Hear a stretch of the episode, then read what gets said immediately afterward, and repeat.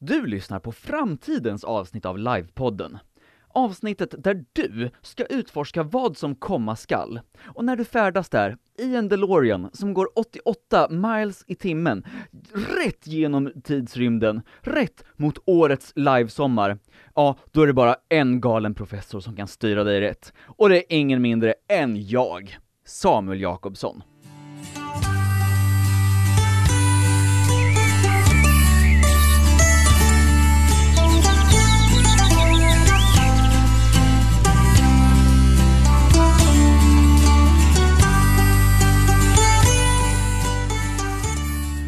2017 är året.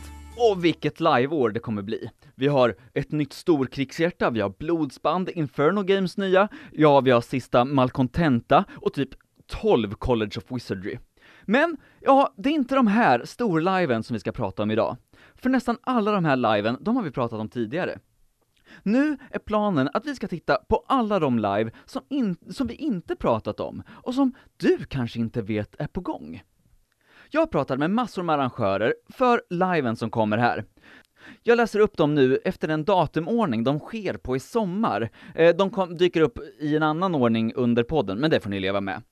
Om det är någonting här som ni blir sugna att åka på, ja men då hittar ni mer information om de liven och deras hemsidor på livepodden.wordpress.com. Men vi börjar med listan. Postcon, ett postapokalyptiskt konvent den 2-6 juni mellan Eskilstuna och Katrineholm. Sen har vi De som överlever den 14-16 juli utanför Umeå. Sen har vi Drömmen om Sanktera kring brustna kedjor, den 20-23 juli i Moriabergs liveby utanför Stockholm. Sen har vi Sommarland den 28-30 juli utanför Kopparberg. Vi har Varelsernas skog den 18 20 augusti utanför Hedemora. Vi har Fjällkon, ett konvent i Lapplandsfjällen den 9 13 augusti. Och avslutningsvis på den här listan i alla fall, morgondagens gryning 14 17 september utanför Kinna. Så, nu när ni har koll på datum och allt sånt där, tråkigt praktiskt, eh, ja, då kör vi igång. Den första jag pratar med här, det är Vincent. Han håller just nu på att arrangera sitt första live, Varelsernas skog, och jag tycker det känns jävligt fett det här konceptet. Ja, vi lyssnar. Uh, ja, eh, jag heter Vincent Rankla. Och uh, jag är väl en, en väldigt uh, engagerad människa som har lajvat i snart, ja men runt tre år. annars så är jag väldigt teknikintresserad. ja, det är väl lite basic. och annars så spelar jag lite dataspel och sådana saker, driver föreningar, håller på ideellt sådär. Eh, jag blev nyss invald eh, som ledamot i Sverok Stockholms styrelse. Eh, så det ska bli väldigt intressant att se vad, vad som händer det här året med tanke på att jag har hållit på väldigt mycket ideellt i spelföreningar under en herra massa år. Så det ska bli intressant att se hur det, hur det fungerar på Sverok Stockholm ja, och vad, vad man kan åstadkomma där. Men toppen, du är ju huvudarrangör får man kanske säga, för livet Varelsernas skog. Yes. Och det känns som ett så här, jag vet inte, annars brukar man säga, ja ah, jag arrangerar ett fantasy live, ja ah, jag arrangerar ett postapoc live med lite airsoft. Men det här är någonting helt annorlunda. Ja, det, det är lite, lite blandning av eh, då lite post, och det är lite skräck, och det är fantasy, och det är då ett, egentligen ett, ett unikt Airsoft Live helt enkelt. Um, där, man, där jag ville blanda in den här fantasygrenen därför jag älskar verkligen fantasy. Uh, och då kom jag på den här uh, idén då. Men berätta om den idén, hur, hur vad, vad är livet? Uh, livet handlar om ett uh, instängt uh, militärt forskning som, eller forskningscenter eh, Eh, som helt enkelt eh, ja, undersöker olika mediciner men även djurtester och hur man kan, eh, hur man kan ta fram nya livsformer rent, rent basic för att kunna använda det till eh, ja, all, allting från krigsföring och sådana saker för Sverige.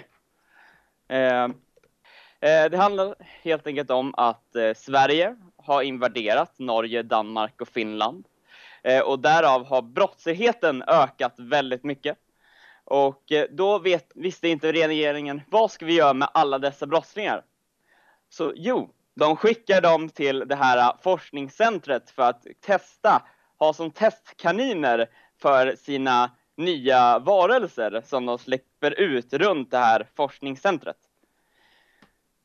Eh, ja, och det är egentligen, det är väl egentligen basic den hur historien fungerar eller varför, var, varför livet körs. Vad, vad kommer man kunna spela? Ja, eh, det finns fem olika teams eh, och det är två mer airsoft-balanserade och eh, tre mer live-balanserade.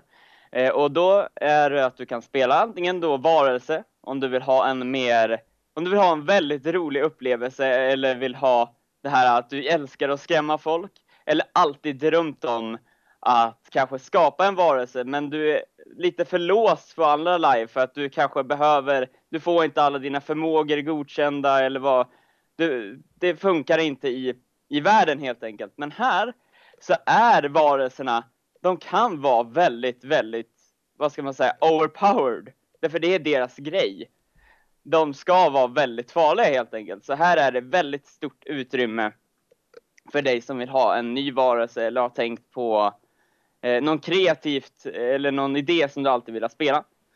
Eh, och sen annars finns, eh, om du gillar det här med airsoft-delen, så finns det antingen insatsstyrkan eller nitrostammen. Eh, och insatsstyrkan är, jobb är att skydda forskarna och den här eh, forskningsanläggningen. Eh, och hålla på med uppdrag runt omkring, kontrollera varelserna och även hålla koll på att brottslingarna inte kommer ut ur anläggningen. Eller så kan det vara de här rebellerna, gamla forntida brottslingar som har eh, kom, grupperat upp sig och känner att nej, vi vet inte om de kommer verkligen släppa oss efter vi har testat i den här eh, testats i anläggningen. Så de har gjort uppror och eh, försöker då ta över anläggningen. Eh, ja, och det är nitrostammens eh, mål helt enkelt. Och sen har du forskarna och brottslingarna och brottslingarna är i försöka, ja, försöka överleva bokstavligen. Medan forskarna är försöka, ja, Forska? Eh, forska, ja. For, for science helt enkelt. Du är den här personen som är mest hatad. Eh, men för dig är du ju inte en ond människa. Du, du, du vet att man behöver offra en del saker för att uppnå det man vill. Eller för att uppnå resultaten. Ja, eh, och du, du gör det du vill. Eh, du kan till och med uppfinna en ny ras på livet eh, och ha många det är här, om du vill ha mycket personliga intriger så är det här en väldigt bra grupp för dig. ja, och hålla på med hemliga experiment. Ja, det känns ju lite som för jag vet inte, jag, jag var ju på Farmen här i, ja. äh, för ett år sedan nu nästan, um, och ja men då är det ju det här, ja men vissa grupper är väldigt mycket live och vissa är, ja men mer Uh, vad ska man säga, ja men antingen airsoft eller bara ren NPC-roll som kanske lite varelserna ja, är här, är det lite så? Uh, det är lite balanserat så ja, uh, för att jag ska kunna både för att fler och fler, eller fler människor ska kunna få tillgänglighet på livet, Eh, och eh, även för att det ska, ja, men det ska fyllas upp lite så. Så det är mer airsoft-balanserade eh, roller och så är det mer live-balanserade roller beroende på hur man känner själv. Eh, men även om, om du nu vill vara en som lajvar väldigt mycket i insatsstyrkan så får du jättegärna göra det. Eh, därför du kommer få mycket live om du nu vill ha det. Det, det är helt upp till dig själv. Men om du vill ha en mer det här klassiska, du åker ut på uppdrag och håller på mycket med airsoft så får du även det också. Eh, vad för typ av spel kommer man kunna förvänta sig om man är, ja men till exempel fånga här då? Hur kommer deras eh, live se ut? Eh, det här är väl för den äventyrlige, eh, så ditt live kommer väl se ut att du i början så är det lite hang games inspirerat, så du kommer eh, börjar runt en cirkel och där i mitten så kommer det vara eh, en mängd eh, olika typer av supplies eller saker som du kommer försöka överleva på. Eh, så du helt enkelt springer dit, eh, försöker grabba åt dig så mycket som möjligt och då kan du kanske få tag i lite, någon ficklampa, någon, ja, någon, ja, någonting helt enkelt. Eh, och sen så ska du ja, försöka hitta något skydd. Eh, för att, ja, egentligen rent konkret, du ska försöka överleva så gott som möjligt. Det, det är ganska basic av vad brottslingarna kommer göra. Eh, och försöka inte bli uppäten eller dödad av de här hemska varelserna och helst inte springa på insatsstyrkan eh, heller. Men jag skulle nog hellre spränga på insatsstyrkan än att springa in i ett orkläger, i och för sig. så jag vet inte riktigt. Eh, eh, ja, nej fortsätt. Ja, ja nej, nej, men det är väl lite basic av vad de kommer göra. Eh, eh men då, vad händer ja. om man som fånge dör där liksom? Man, springer, man råkar springa in rakt in i det här orchlägret och ja men allt gick åt pipsvängen liksom. Eh, ja, eh, det här funderade, jag hade väldigt, jag har ju försökt sätta upp det här livet för runt två år sedan. Och då var det så meningen egentligen att att de egentligen, man skulle ha olika skrivna roller med sig och att den inte skulle vara så avancerad som roll. Men sen kände jag inte att det var det optimala sättet. Så då skapade jag responssystemet som de flesta Airsoft Live, eller i alla fall Airsoft-spel har. Eh, och då får du helt enkelt gå till respawn och vänta i 20 minuter och så är du uppe, uppe på linjen igen. Ah, ja. Um... Så det är ganska, gå mot det klassiska istället. Ja, men det som funkar liksom. Ja, det, det funkar betydligt bättre praktiskt, både för spelherren och för, eh, för mig och resten. Liksom. Det är jag som engagerar det här. Eh, i, själv just nu, eh, förhoppningsvis så trillar vi in en eller två eh, till skulle jag vilja haft. Men det man egentligen, om man vill hjälpa till så finns det många olika roller eller olika typer av saker man kan hjälpa till med. Man behöver inte vara just arrangör. Eh, jag vill gärna ha hjälp med specifikt, eh, exempelvis om du gillar att skriva intriger, så är du jätte, att hjälpa till där. Eh, så det behöver inte just vara att du tar jättemycket ansvar, utan snarare bara hålla på med de här ja, med saker som du tycker är väldigt roligt. Så. Men även om du vill vara som spelare ha lite mer, kan påverka lite mer så söker jag även eh, söker olika teams, eh, olika ledare och sådana saker, exempelvis Nordic Force och eh, eh, Nitrostammen söker ju teamledare för att hålla, ja, om, du, om du känner att ja, men jag kan gruppera upp, upp en grupp, gillar ledarskap, så är det en suverän chans för de som vill engagera sig lite mer. Vad kommer vara det coolaste typ? Uh, det coolaste kommer väl vara, ja det, det är en intressant uh, fråga.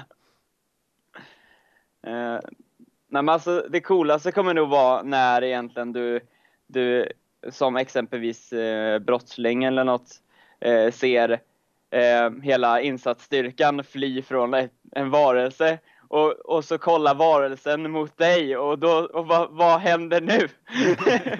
liksom, det, jag, jag, tror att det kommer bli en väldigt rolig skräckupplevelse eh, och även en extremt adrenalinfylld, ett adrenalinfyllt live förhoppningsvis. Med tanke på att det finns väldigt många komponenter som borde uppfylla den typen av eh, upplevelse. Så om du är äventyrlig och gillar adrenalin så tror jag att det här är nog ett av de bättre liven att åka på. Ja, det låter jävligt gött. Alltså, ja, jag ska väl erkänna, du är ju med, du blir ju intervjuad här för att det är ett så himla spännande koncept. Alltså, ja. Hunger Games och, ja men, Orcher Zombies, militärer, forskare, det är en schysst blandning. Bra grogg, ja. liksom.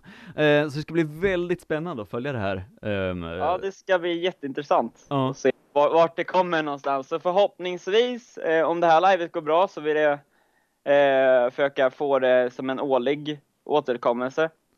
Eh, förhoppningsvis. Eh, därför jag skulle jättegärna vilja ja, fortsätta det här, den här kampanjen, därför jag tror att den här idén i sig eh, kan, kan ge ganska mycket eh, för, för många. Ja, där hör ni Vincent Tranquila.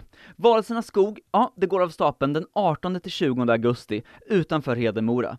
Och om ni är sugna på att hjälpa Vincent att göra det här mycket spännande livet, ja men då kan ni höra av er till livepodden, så dirigerar vi er vidare till honom. Och se till att så här, ja men kontakten skipas. Eller så hör ni av er till honom själva, om ni känner honom, jag vet inte. Nu går vi vidare till nästa live, Sommarland. Sommarland är uppföljaren till Vinterland som ni kunde höra Elin prata varmt om tidigare här i säsongen. Och jag pratar här med Frida Karlsson och Anna Sorti om deras mys efter katastrofen live. Jag heter Anna Sorti. Jag har lajvat sen, mitt första live var sensommarfesten 98 som alltså var eh, 1998. Eh, och eh, jag mest, mest fantasy. Eh, och fram till typ 2005 var väl Kejsartemplet och sen var jag liksom mätt på live. Eh, och det var först tre år senare som jag fick höra talas om Ingenmansland och var så här, wow, det här är ju ett ascoolt koncept. Det livet måste jag åka på. Och sen var jag helt såld på eh, just den, den världen, den fiktionen och på efterkatastrofen. Ja, nice. Eh, och eh, jag heter Frida Karlsson. Eh, och jag eh, började precis som Anna faktiskt att lajva 1998 eh, på ett live som heter Drakens tårar. Eh, som där eh, jag blev meddragen av några vänner på min kampsportsklubb faktiskt som höll på med rollspel och sånt. Och eh, sen dess har väl jag lajvat. Mycket fantasy har det blivit. Men eh, det här med efter katastrofen är ju någonting alldeles särskilt för mig. Faktiskt. Jag tycker det är, det är verkligen en kategori som jag tycker väldigt mycket om. Eh, och jag sa, eh, det kanske vi inte, vi inte ska säga högt eftersom att jag arrangerar ett live som heter Projekt Lazarus. Eh, annars. Och ja, det är ju faktiskt fantasy. Men eh, efter katastrofen ligger mig otroligt varmt om hjärtat och eh, jag började också min efter katastrofen-bana i solnedgångsvärlden. Och solnedgångsvärlden är ju lite varför vi pratas vid idag, för ni är ju båda arrangörer för Sommarland, vilket är den direkta uppföljaren till Vinterland som gick av stapeln här nu i februari. Um, vad är Sommarland? Sommarland är eh, ett efter katastrofen live som är mysigt. Fokuserar på vardagslunket och... Um, ja, vi vill, vi vill väl ha känslan av en trovärdig vardag. Och det, jag tror att idén till livet kom ju under Vinterland. För jag och Anna kände, åh, det är så himla skönt och det är sån, det är sån fantastisk semester för hjärnan. Att gå runt här och bära ved och, och bygga saker i en efterkatastrofen-värld. Och då kände vi att vi verkligen ville skapa eh, fler live där man kanske inte nödvändigtvis bara springer för sitt liv eller gråter utan, utan där vi försöker fokusera på vardagen när samhällena börjar byggas upp igen efter katastrofen. För annars i just solnedgångsfiktionen så har det varit mycket springa för sitt liv och gråta. Mycket, mycket ja. ångest och misär. Och jag har älskat det också. Alltså jättegärna när det är liksom så lerigt det bara går. Ehm, men just Vinterland var, det var så sjukt mysigt. Det, var så, det här har jag faktiskt saknat. Myslajvandet. Myslaj på värdshus. Och i efterkatastrofen. Det kan liksom inte bli bättre. Eh, och utöver den vanliga vardagen så har vi ju lite extra för det kommer ju vara marknad hoppas vi. Vi kommer försöka få igång verkligen att det ska finnas, finnas en marknad. Eh, och det kommer ju vara mycket extra besökare utöver byborna så det är ju inte helt vanlig vardag är det ju inte. Eh, men eh, snarare vardagslunk än, än årsna kommer liksom. Men vi så, så liksom det som är konflikt som vi kommer försöka ha som konflikt kommer ju vara snarare moraliska dilemman och de här olika typerna av grupper som kommer komma och liksom den, vad som händer när de ställs inför ett moraliskt dilemma. Eh, de här, den här liksom kulturkrocken lite mellan de olika typerna av grupperna, mellan bybor, vanliga bybor och den här gruppen till exempel som kallas grävare. Som är ganska hårdföra, ute och reser och rotar i ruinerna av det som en gång var Sverige. Liksom. Så det är snarare sådana grejer än att, än att det kommer Orcher som är, som är det den konflikten vi kommer försöka fokusera på. precis. Eh, det kommer ju plundrare på Vinterland så det är ju liksom gjort. Så det, vi får hitta på något annat. Ja. Vad kommer man kunna förvänta sig för spel? Ja men okej okay, att det är mysigt och kanske vad, vill, vad för typ av karaktärer kanske är det ni framförallt söker? Det finns ju lite olika större grupper så, eh, bland, som man kan välja som, att spela som karaktär. Eh, dels eh, boende i byn eller i någon närliggande by så, där, så att man är ett bekant ansikte. Eh, man kan vara tillrest från ganska långt bort ifrån. Till exempel att man är handlare på väg till den stora marknaden i Gävle men så gör man lite stopp där i det här Rifall som man hört talas om där det ska finnas eh, möjlighet att eh, avyttra lite varor på marknaden. Sen har vi då Grävarna som ju är äventyrare. Ehm, och vi kommer ju försöka plocka upp en del trådar som man börjar nysta på under Vinterland.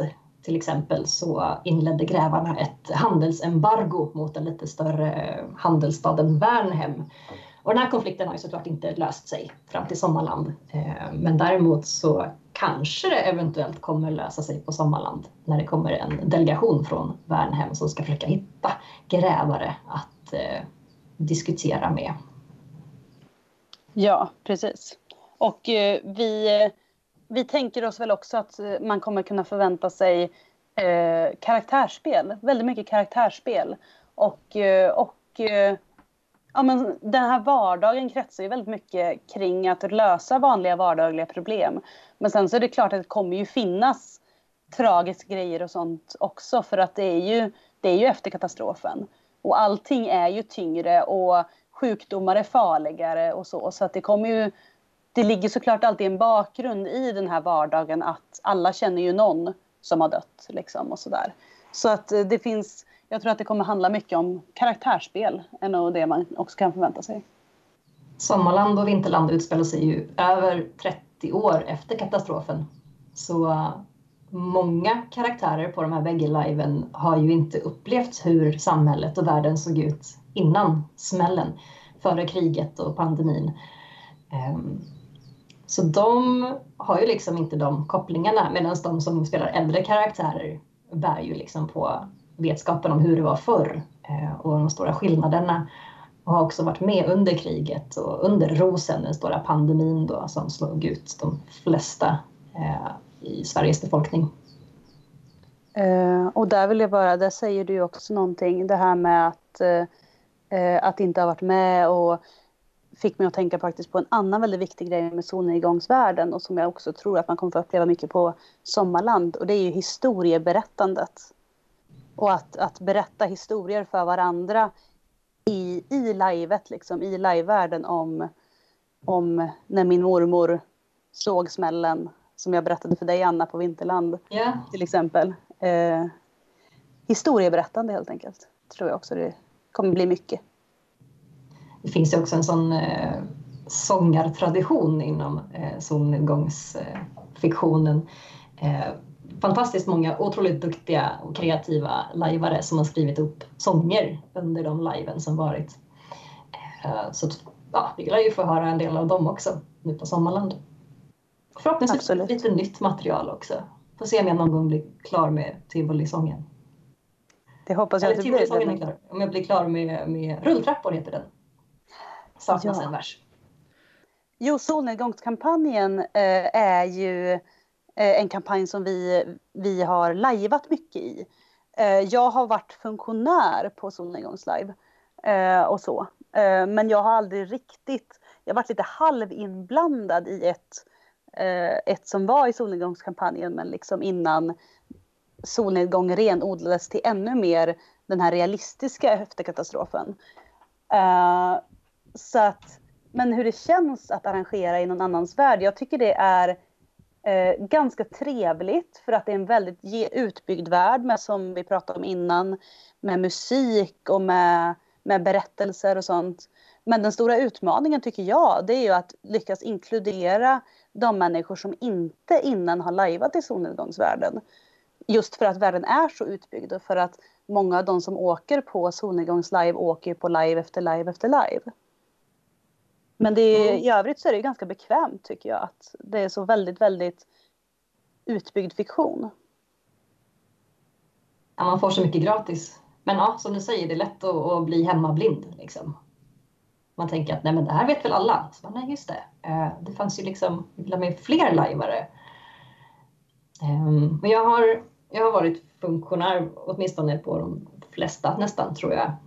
Uh, solnedgångslive som varit. Uh, och jag har arrangerat uh, ett par av dem har jag varit med och arrangerat.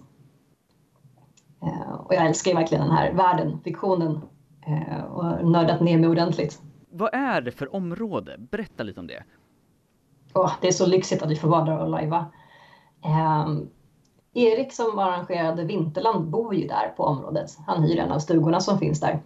Eh, för det är ju en, en stor gård. Det är som en stor äng med små röda stugor med vita knutar eh, utströsslat i mer eller mindre förfall. Ehm, det finns någon sorts planer från markägarens håll att rusta upp de här stugorna för att faktiskt kunna hyra ut dem ordentligt som sommarstugor och så. Ehm, det finns en stuga eh, som är uthyrd som sommarstuga så där har vi pratat med de ägarna om att vi ska lajva där den helgen. Ehm, men eh, som sagt att hitta liksom ett så stort område med så många hus, i alla fall en handfull hus där man kan bo i, eh, som är i förfall och där man kan hyra området för en billig peng och lajva på. Det är fantastiskt. Det ligger också en bit bort från närmsta granne. Så man kan springa runt och, och smälla med låtsasvapen i skogen utan att störa folk allt för mycket. Och eh, det går ju absolut att ha läger i skogen också för att skogen runt omkring är ju så pass, dels, dels eh, är det ju riktig skog och så och eh, inte bara hyggen och så. Och dels så är det väldigt, väldigt vacker skog och det går ju absolut som Anna säger att ha läger och, också för att det är långt till närmsta granne. Och, så det är faktiskt ett väldigt, väldigt bra område. Och just det här känslan, bykänslan infinner sig väldigt, väldigt bra. Och det är en av sakerna som gör att vi verkligen, verkligen gillar det här området. Mm. Jag har också tillgång till dricksvatten på plats, el i viss mån. Eh, man kan köra fram bilen till husen och dumpa sin packning innan man åker iväg till parkeringen. Eh, med man kan ha en sjukvårdsbil ståendes redo liksom, om det skulle vara så att olyckan är framme. Eh, så att det finns så otroligt mycket fördelar faktiskt med det området.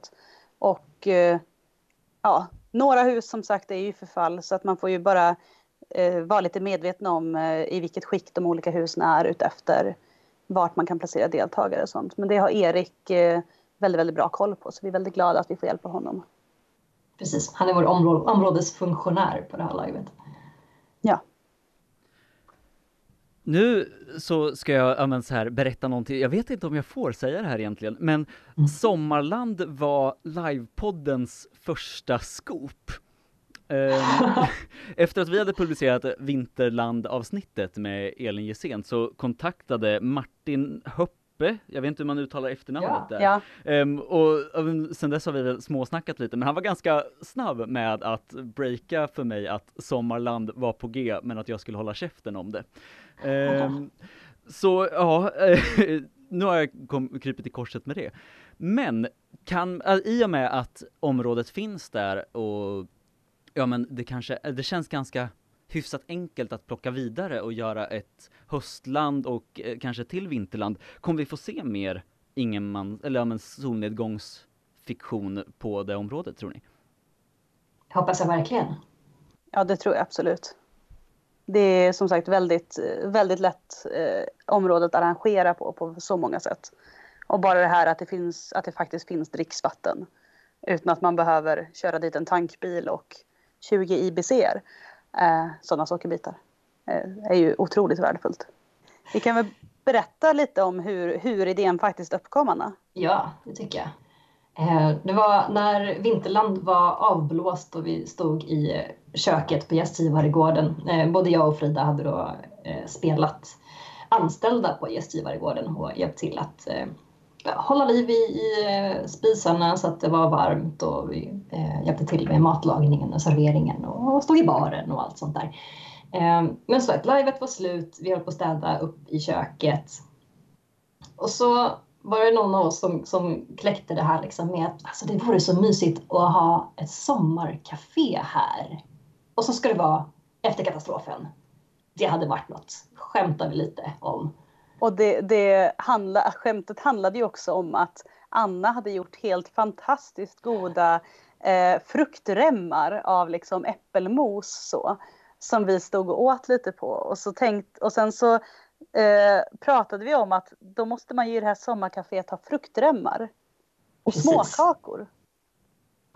Och sen när vi hördes någon vecka senare så var det lite sådär, ja men alltså du det här uh, sommarkafé-livet, är det inte så att vi ska arrangera det kanske? Och på den vägen var det. Ja, precis.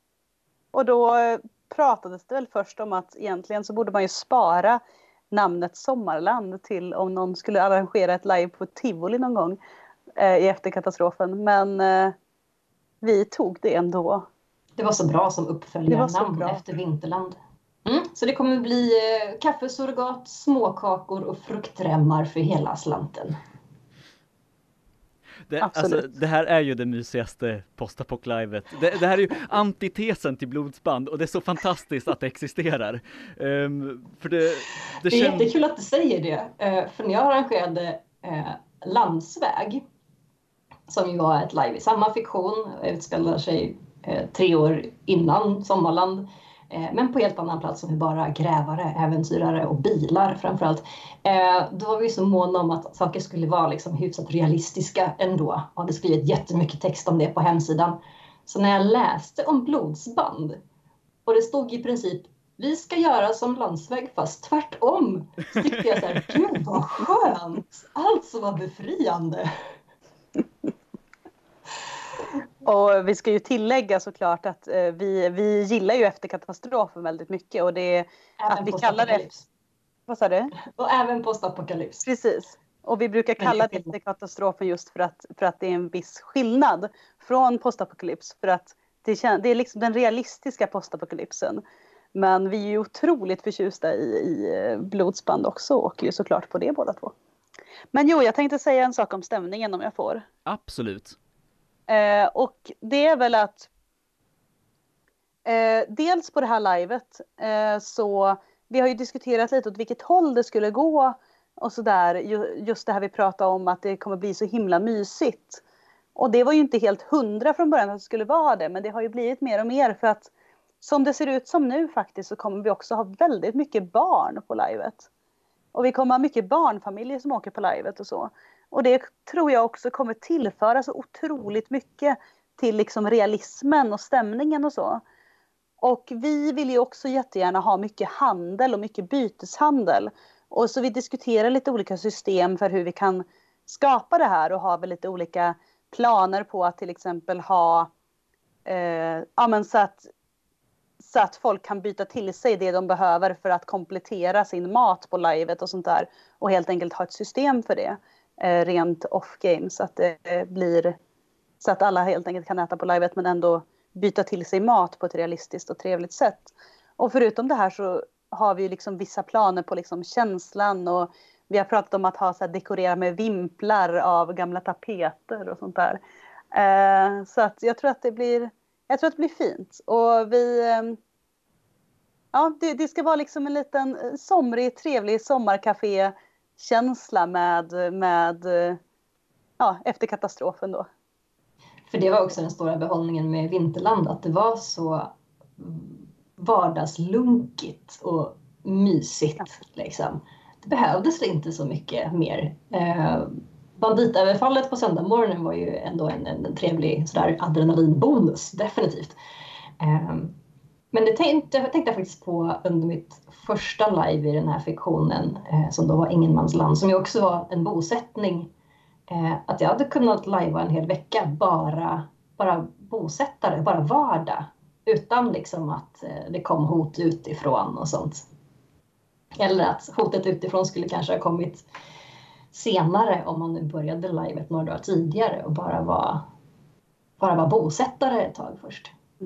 Och det är faktiskt något som pratas om på flera fronter så vi får väl, jag hoppas ju att antingen du och jag Anna och några till eller, eller andra kommer arrangera det här eh, framöver. För att det här har jag pratat om med flera eh, live-vänner just det här att faktiskt ha en enveckas live där bosättarna lajvar den, de första dagarna och sen så kan besökarna komma sen och då kan de som inte har möjlighet att vara där hela tiden eller inte är intresserade av att hugga ved och bära ved och bära vatten och som sitt live, ursäkta katt, eh, då kan de komma eh, framåt helgen när det kanske kommer hända lite mer.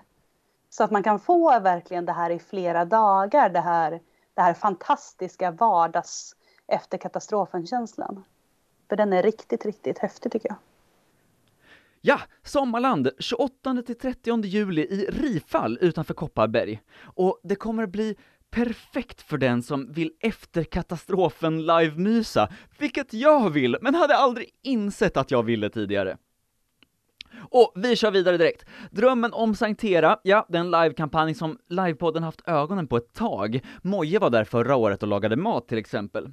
Det är en nice blandning utav mörk fantasy och steampunk. Och Simon Smedja, han är en av huvudarrangörerna för livet. Ja, jag är Simon Smedja och jag arrangerar Drömmen om Sanktera-kampanjen eh, och har gjort det ett antal år nu. Eh, håller speciellt på med mm, regelsystem och magi och sådana saker. Det, det är vad jag brinner för. Um, men, ja, Sankt Tera, vad är det för den som verkligen inte har någon koll överhuvudtaget? Oh, det, det är ett, eh, ett high fantasy live i en grim dark setting med, med lite steampunk och sådana saker. Uh, det, det, som egentligen utmärker våran, eh, vårat live är ju våran twist på de klassiska fantasy-strukturerna. Eh, man skulle kunna säga att det, det är lite så här modern fantasy om man tar influenser som eh, Dragon Age och The Witcher. Våra alver är inte stolta, ståtliga glory-varelser utan de är en förtryckt slavras som, som människorna har underkuvat och resten av världen också har följt på den här underkuvningen. Så svartbloden och alla andra arter också eh, förslavar. Och våra svartblod de är ju eh, teknologiska eh, ingenjörer som håller på med ångmaskiner och krigsvapen och eh, det som är lite speciellt med dem är att de, de upptäckte ångkraften och sen så ville de testa det här och letade de rätt på, på, på berget deras, där deras gud bodde. Och så körde de upp till, till berget och testade och dödade sina gudar och nu dyrkar de maskinen. så, eh, vi har också en väldigt stark eh, religion i spelet också, eh, i, i livet. Där eh, gudarna finns på riktigt och faktiskt gör saker och gör underverk där du och du kan kommunicera med dem genom böner och sådana saker och få svar på det. Och därför finns det heller inget tvivel på om gudarna finns. Så alla accepterar och tror på dem. Eh, och det är väldigt influerande i kulturerna och sådär. Vad, vad kommer årets live att kretsa kring, rent storymässigt kanske? Eh, rent storymässigt så tar det ju vid lite där förra livet avslutades, där, där ett eh, krig mellan två fraktioner i världen då har eh, tagit till slut. Eh, och det börjar bli en ökande frekvens av uppror från vildalver, så kallat Quendi då, som är kanske lite ett hån mot vad, vad Quendi egentligen är i, i, mm. i folkvärlden. så att säga vad, vad, vad Tolkien beskrivning av Quendi är. Det, det är stackars alver som bor ute i skogen och inte har någon ägare. Eh, och sen även så, så finns det vissa profetier och sådana saker då som, som utlysts av profeter som har talat med gudarna. Att någonting stort är på, på väg att hända. Någonting eh, kommer befrias. Oj, eh, så det är där, ja. ja, det är därför eh, livet heter då Kring brustna kedjor. Det är kedjor som ska krossas. Spännande. Eh, men eh, hur, vad, vad ska jag säga, ja men vad för typ av spel kommer man kunna förvänta sig på, eh, ja men Drömmen om Sanktera?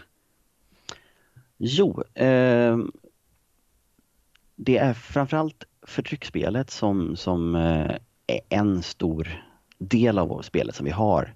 Eh, och det är inte bara mot alver utan till exempel magiker har ju en ganska låg ställning i samhället även om de är fruktade för att de är farliga. De är kontrollerade eh, av en tempelriddarorden.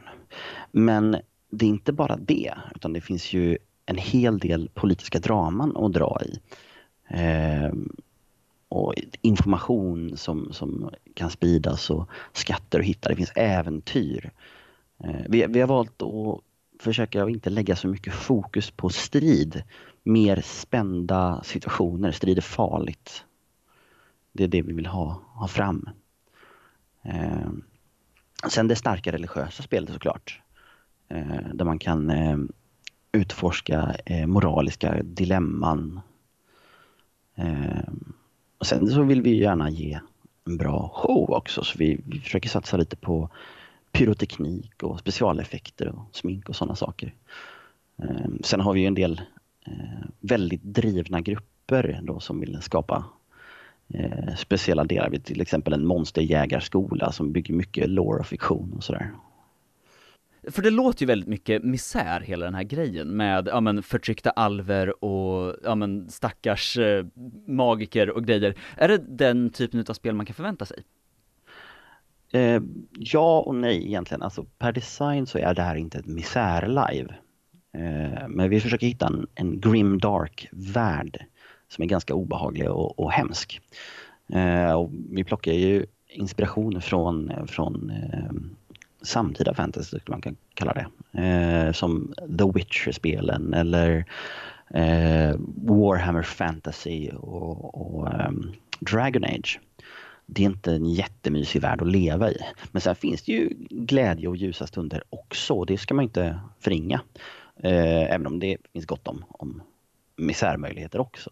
För till exempel alver eller, eller eh, de lägre skikten i samhället. Eh, vilket också eh, lajvarna blir väldigt duktiga på att spela upp och bejaka den, den delen av, av livet, de förtryckta och ge dem en väldigt bra upplevelse. Och sen försöker vi också vara väldigt tillgängliga och öppna och, och ge folk möjlighet att opta out om det blir för mycket. Eh, och därför satsar vi väldigt mycket på säkerhet och trygghet. Eh, det är en av de många anledningarna till att vi jobbar just väldigt mycket med deltagartrygghet och säkerhet. För att vi ska kunna dra det ganska långt i det obehagliga.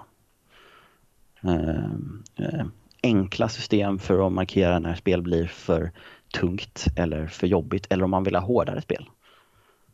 Eh, och för att ha en sån här förtryckande och hemsk värld så måste vi också ta hänsyn till väldigt viktiga saker och, och det är ju vilken typ av diskriminering och förtryck som finns i vardagen. Hur, hur jobbar ni med det Hur ser jämställdhetsarbetet ut? Eh, vi har ju använt de, den underbara resursen som finns i, i Live Sverige som är lajvarna och deltagarna. Det finns många kloka eh, människor i Live Sverige som, som bidrar. Sverok publicerade ju dokument, eh, värdegrund, likabehandlingspolicyn och, och hanteringsplan och de har ju vi eh, tagit till oss och eh, använder friskt och aktivt i, i vårt arbete. Och vi har även fått väldigt mycket stöd från våra deltagare för att skapa en mer inkluderande värld och eh, regelsystem för eh, transpersoner.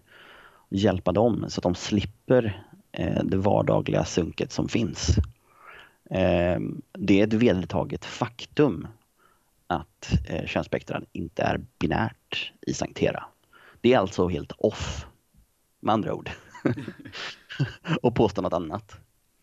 Eh, och, och heteronormen existerar inte riktigt i världen heller. Eh, den, den, finns i vissa kulturer där det gäller eh, äktenskap för fortplantning men det, det, är ungefär så långt det sträcker sig. Och, och många av våra kulturer eh, är också eh, poly, polygami en, en norm till exempel. Då. Så det finns väldigt mycket frihet eh, för deltagarna. Och inte bara det, vi, vi, vi, jobbar ganska hårt med att se till att representationen blir bra i vår fiktion med eh, framstående karaktärer så det inte bara är en massa snubbar eh, och inte bara en massa vita snubbar. Eh, och vi ser till eh, i bildmaterial och liknande också.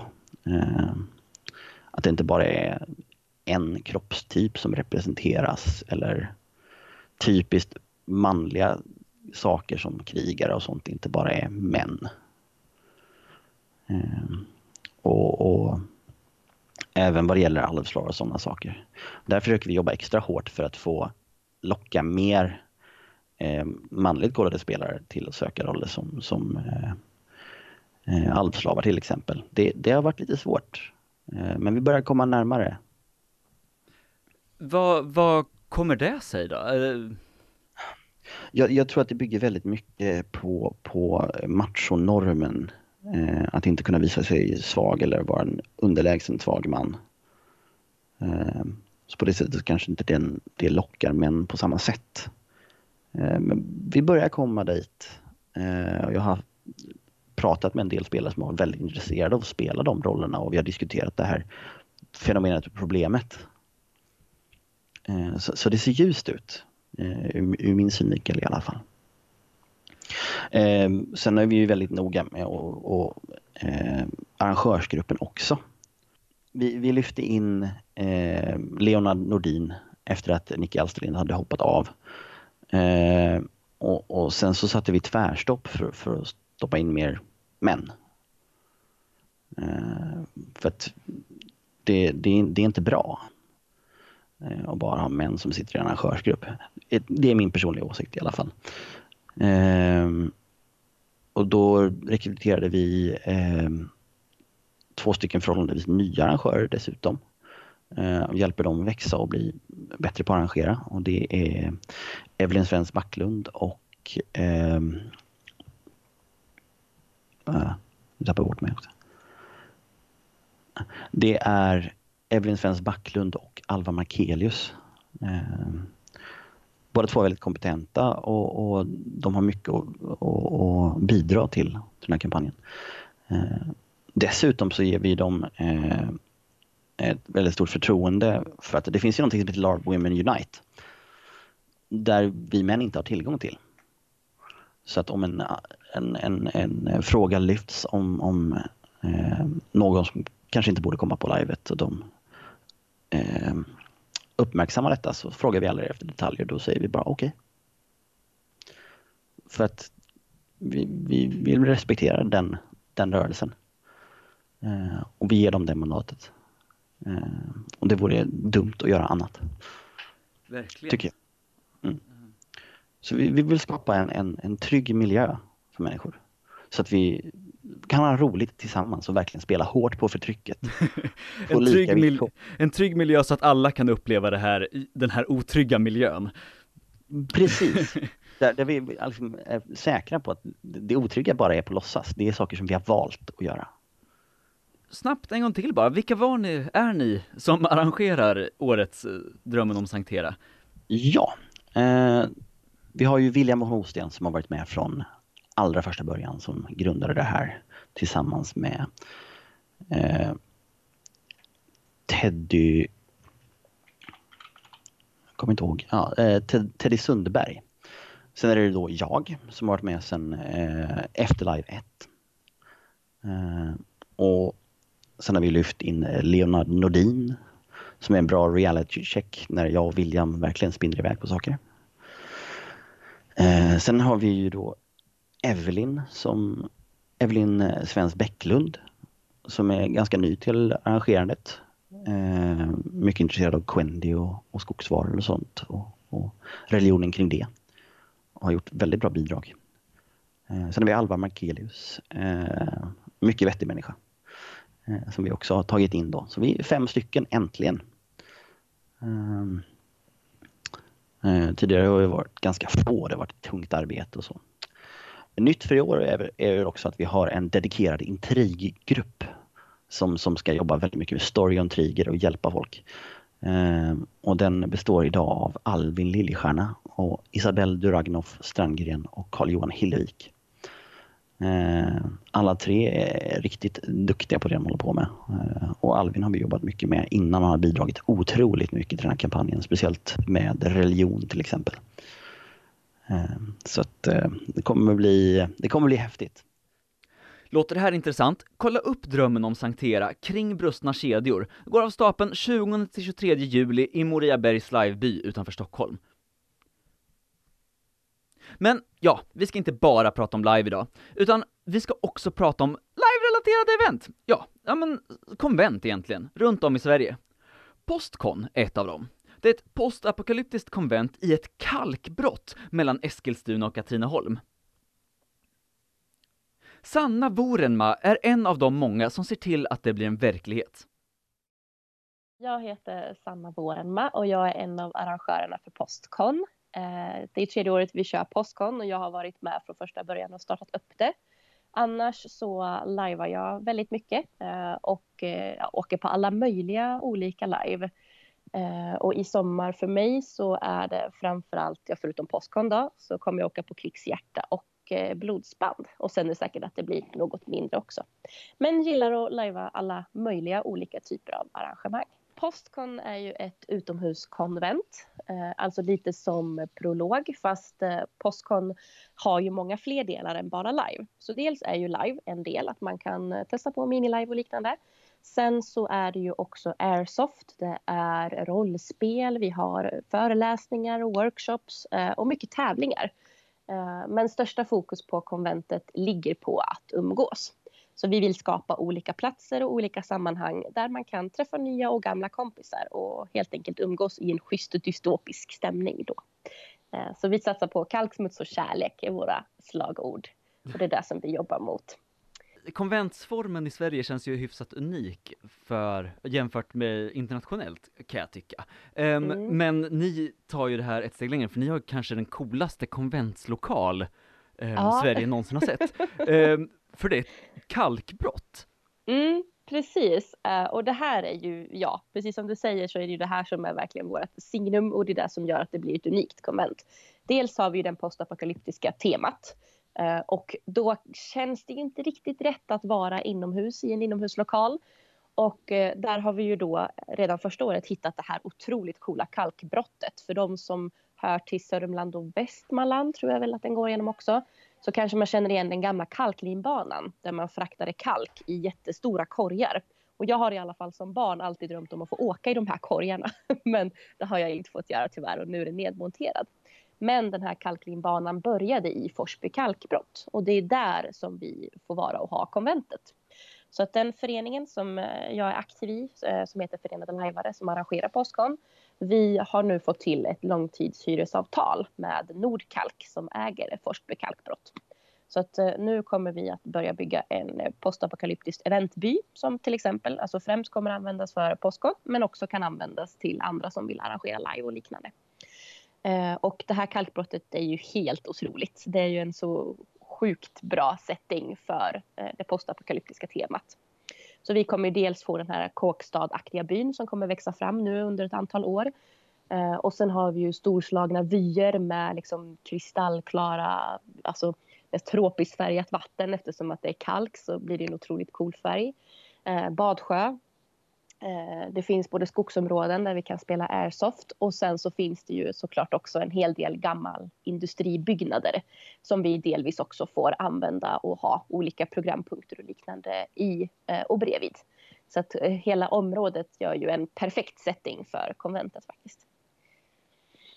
Ja, och det är ju jävligt nice med ett, ja men en, post, eller en setting där, ja men saker blir patinerade bara av att man har dem på sig. ja, ehm. ja, eh, tyvärr blir ju även bilen väldigt patinerad. Vi hade bygghelg för två veckor sedan. Eh, och det syns direkt att man har varit ute på området kan jag säga. Det blir kalk och eh, smuts direkt. Vilket är helt underbart, men kanske inte lika underbart när man ska ta bilen till jobbet sen och inser att oj, nu blev jag skitig också. Men det är för och nackdelar. Ehm, vad, vad, hoppas ni kunna få upp i den här, ja men kåkstaden eller vad man ska kalla det? Um, mm. vad, vad, kan man, vad, vad, vill ni fylla den med liksom? Ja, eh, vi kommer ju nu att titta på liksom, okay, vad är grundbyggnaderna vi behöver bygga till Postcon i år. Eh, och det kommer att vara ett hängområde där baren är Molotov Cocktails som vi kallar den för. Eh, lite dass och en scen för vi har ju olika eh, programpunkter på scenen och sådär. Sen framöver, alltså den långsiktiga flerårsplanen som vi har, så är ju tanken att, det ska, att deltagare ska kunna bygga sina egna hus eh, och liknande så att vi får en, en samlingsplats, en mindre by helt enkelt med de olika funktionerna som finns. Vi kommer ju ha ett kök och lite ställen där man kan också laga mat och sådär. Så att eh, det här, vi har redan nu liksom en stadsplanering för att så här tänker vi att eh, den ska se ut byn eh, och sen kommer den få växa fram lite organiskt då. Att man börjar med vissa byggnader och sen allt eftersom så ju mer pengar vi får och ju mer material vi har eh, och arbetskraft förstås också så kommer det växa fram allt eftersom. Ehm, men om, om jag nu sitter här och känner att fan, det vore gött att ha ett postkontor. Um, mm. Eller jag vet inte, dåligt ordskämt.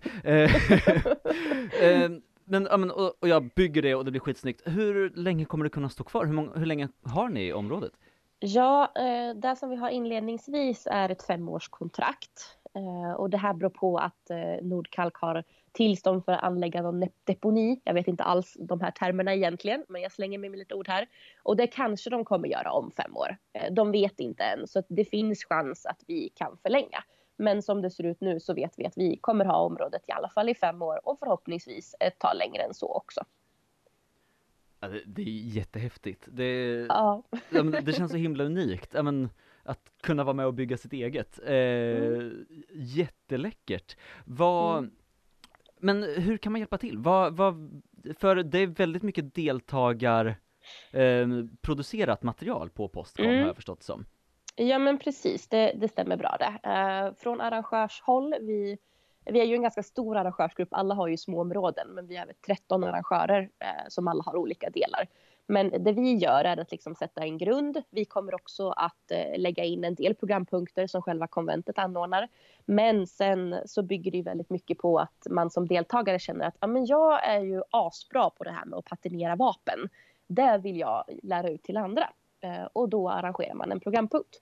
Och som tack för att man kommer att arrangera en programpunkt så får man gratis entré den dagen man håller sin programpunkt. Och håller man då två eller fler programpunkter så får man komma gratis på hela konventet. Så att man får ju lite för det också. Eh, och sen passa på att samtidigt då få ja, visa andra min ascoola hobby, mina färdigheter och kanske få andra intresserade av det jag håller på med. Så det kan vara allt ifrån workshops till live eller airsoft-spel eller någon konstig suspekt tävling som du kommer på att du vill ha eller liknande. det finns nästan inga gränser förutom att det ska hålla sig till det postapokalyptiska temat på ett eller annat sätt. Liksom. Vad, vad hoppas du att eh, kunna, eller ja, vad ser du fram emot att kunna göra på Postcon i år? Oj, ja alltså jag, det här är ju min höjdpunkt varje år eh, och jag tycker framförallt att det är så härligt att bara glida runt på konventet som arrangör och dels se vad alla har skapat. Eh, de här ibland ganska obskyra programpunkterna som kommer men också alltså folk bara ser väldigt glada ut. Eh, och sen så brukar jag vara med på en hel del programpunkter också. Eh, jag tycker det är väldigt kul att testa på airsoft för det gör jag inte i vanliga fall. Eh, men det är ju en, en hobby som är inkluderad i många live till exempel, som blodsband. Eh, och det är kul att få göra de sakerna lite mer. Jag ser fram emot att få um, komma till våran shooting range där vi har en lokal airsoftklubb, som kommer att eh, ha prova på airsoftvapen. Och de kommer ha typ alla möjliga olika typer av vapen. Och jag som knappt har hållit i ett enda vapen i hela mitt liv tycker att det här ska bli riktigt coolt eh, och faktiskt få känna och provskjuta. Och se vad finns det för någonting? För jag har ingen aning om hur det känns att skjuta med en pistol jämfört med en större sniper eller liknande. Så att, ja det ser jag fram emot också. Men berätta lite om den vision ni har för Postcon. Mm. Ja, dels från början så skapades Postcon för att vi bara helt enkelt ville ha en samlingspunkt där eh, man kunde träffas utanför alla liven och faktiskt umgås off eh, men fortfarande ha sina coola kläder. Sen har vi utvecklat det här till att vi i år trycker väldigt mycket på att vi vill sänka trösklarna mellan olika hobbys. För att det är inte alltid så lätt att prova på en ny hobby. Eh, som för mig som aldrig har spelat airsoft till exempel så är det ett väldigt stort steg att kanske ta kontakt med en lokal airsoftförening eller liknande och helt plötsligt bara säga att hej, jag vill prova att spela airsoft, jag har ingen utrustning, jag känner ingen här. Det kan bli ett väldigt stort steg. Men det vi vill göra på Postcon är att sänka de här trösklarna så att du får testa på på plats eh, och kan få en lättare ingångsport. Eh, för att är du nörd på ett område så har du stor risk att faktiskt bli det för någonting annat. Och det vill vi främja att eh, man ska få mera kunskap om närliggande hobbys. Ja, Mm. toppen, bra att vi fick med det, för det är ju faktiskt Ja. asviktigt. Ja Ehm, men det är ju det. det tycker vi också. Ja, eh, men och det är ju det som behövs. Det, jag vet inte, det är ju jag vet inte, nu känns det som att det blivit mindre av airsoftare som åker på live för att airsofta. Mm. Eh, mycket tack vare blodsband. Men eh, ja, Mm. jag vet inte, det vore kul att se lajvare som åker på airsoft-event för att airsofta också, kan jag. Ja, ja men Ehm. eller hur. Ja, Vi behöver ju utbyte åt båda hållen liksom. ehm, men ja, Postcon, eh, 2 till 6 juni 2017. Eh, vilka är ni som gör det här? För credda ska man göra också. Ja, precis. Det tycker jag är viktigt. Föreningen Förenade Lajvare är det som eh, arrangeras, det här påsken arrangeras genom. Eh, och det är en Katrineholmsbaserad förening. Sen så i arrangörsgruppen så har vi ju som sagt 13 arrangörer. Och de här personerna sitter utspridda i hela landet. Så att eh, vi har både från, ja inte så mycket norr, men mycket söderut och häromkring i Mellansverige. Postcon, ja, det kanske är sommarens, i alla fall näst coolaste konvent. Och det är den 2 till 6 juni i ett kalkbrott mellan Eskilstuna och Katrineholm. Men, nu tänker du, vilket är sommarens coolaste konvent, Samuel? Jo, det ska jag berätta för er. Eller inte bara jag, utan Elin Dahlstål ska berätta för er om Fjällkon. För vill du prata live och uppleva det bästa av svensk natur, ja men då är Fjällkon drömmen. Det är mitt uppe i de lappländska fjällen så kommer det spelas rollspel, bastas och gå på långa vandringar över ett häftigt landskap. Men det här är inte enda men det här är inte Elins enda projekt i sommar. Hon arrangerar också livet De som överlever. Ett litet skräcklive ute i skogen utanför Umeå. Elin, hon kommer prata om båda sidor evenemang som sker nu i sommar, och det gör hon nu! Hej, jag heter Elin Dahlstål. Eh, jag är 30 år. Eh, jag är norrlänning. Jag har liveat i 16 år och arrangerat live rollspelskonvent i sisådär 15 år. Eh, Ja, jag skriver en del om live också, spelfeministisk bloggare. Och både på engelska och svenska. Och jag har skrivit lite frilans för olika rollspelsföretag. Du är arrangör för ett jättespännande live ehm, nu i sommar. Ehm, den 14 till 16 juli så är du med och arrangerar De som överlever. Och det var väl kanske det jag ville prata med dig om här idag. Eh, kan du berätta lite om det? Ja, Eh, de som överlever är ett nutida psykologiskt skräcklive. Och vi satsar dels på skräcken, men också på ett ganska tajt, tajt och mänskligt relationsspel. Och vi vill mitt i all skräck också ha ett mysigt utomhuslajvande. Ehm, livet är för max 16 deltagare, för skräck gör sig bäst på små live. Åldersgränsen är 18 år, det kostar 450 kronor och livet är i Umeå. Men eh, reser man långt så hjälper vi till genom att erbjuda skjuts till och från området från flygplatsen eller från tågstationen. Ja, och det som kanske lite sålde in mig och som verkligen får mig att vilja åka men samtidigt är knasrädd för att åka, det är det här med ja, men, psykologisk skräck. Det, får so det kan vara min största hatkärlek i livet, för det är få saker jag tycker om mer och få saker jag kan hantera sämre. Um, men eh, vad, vad är storyn? Vad handlar livet om? Ja, det är lite så här att jag tycker om eh, subtil body horror, alltså kroppen är läskig. Och någonting som jag tycker är läskigt och häftigt, det är parasiter som ändrar värddjurens beteende. Till exempel det finns en svampinfektion som får myror att klättra, klättra upp på ett grässtrå och ställa sig högst upp. Och det finns eh, parasiter som får värddjur eller bytesdjur att bete sig mer oförsiktigt så att de ska bli uppätna. Och det här är jätteläskigt och jättehäftigt. Och livet handlar om personer som drabbas av en sån smitta. En smitta som gör att om du överlever det första dygnet så kommer du förändras till något som inte längre är helt mänskligt. Och livet handlar om två kompisgäng som far ut i vildmarken för att tälta. Eh, det ena kompisgänget, de är redan smittade. Och det andra kompisgänget kommer bli smittade under livet.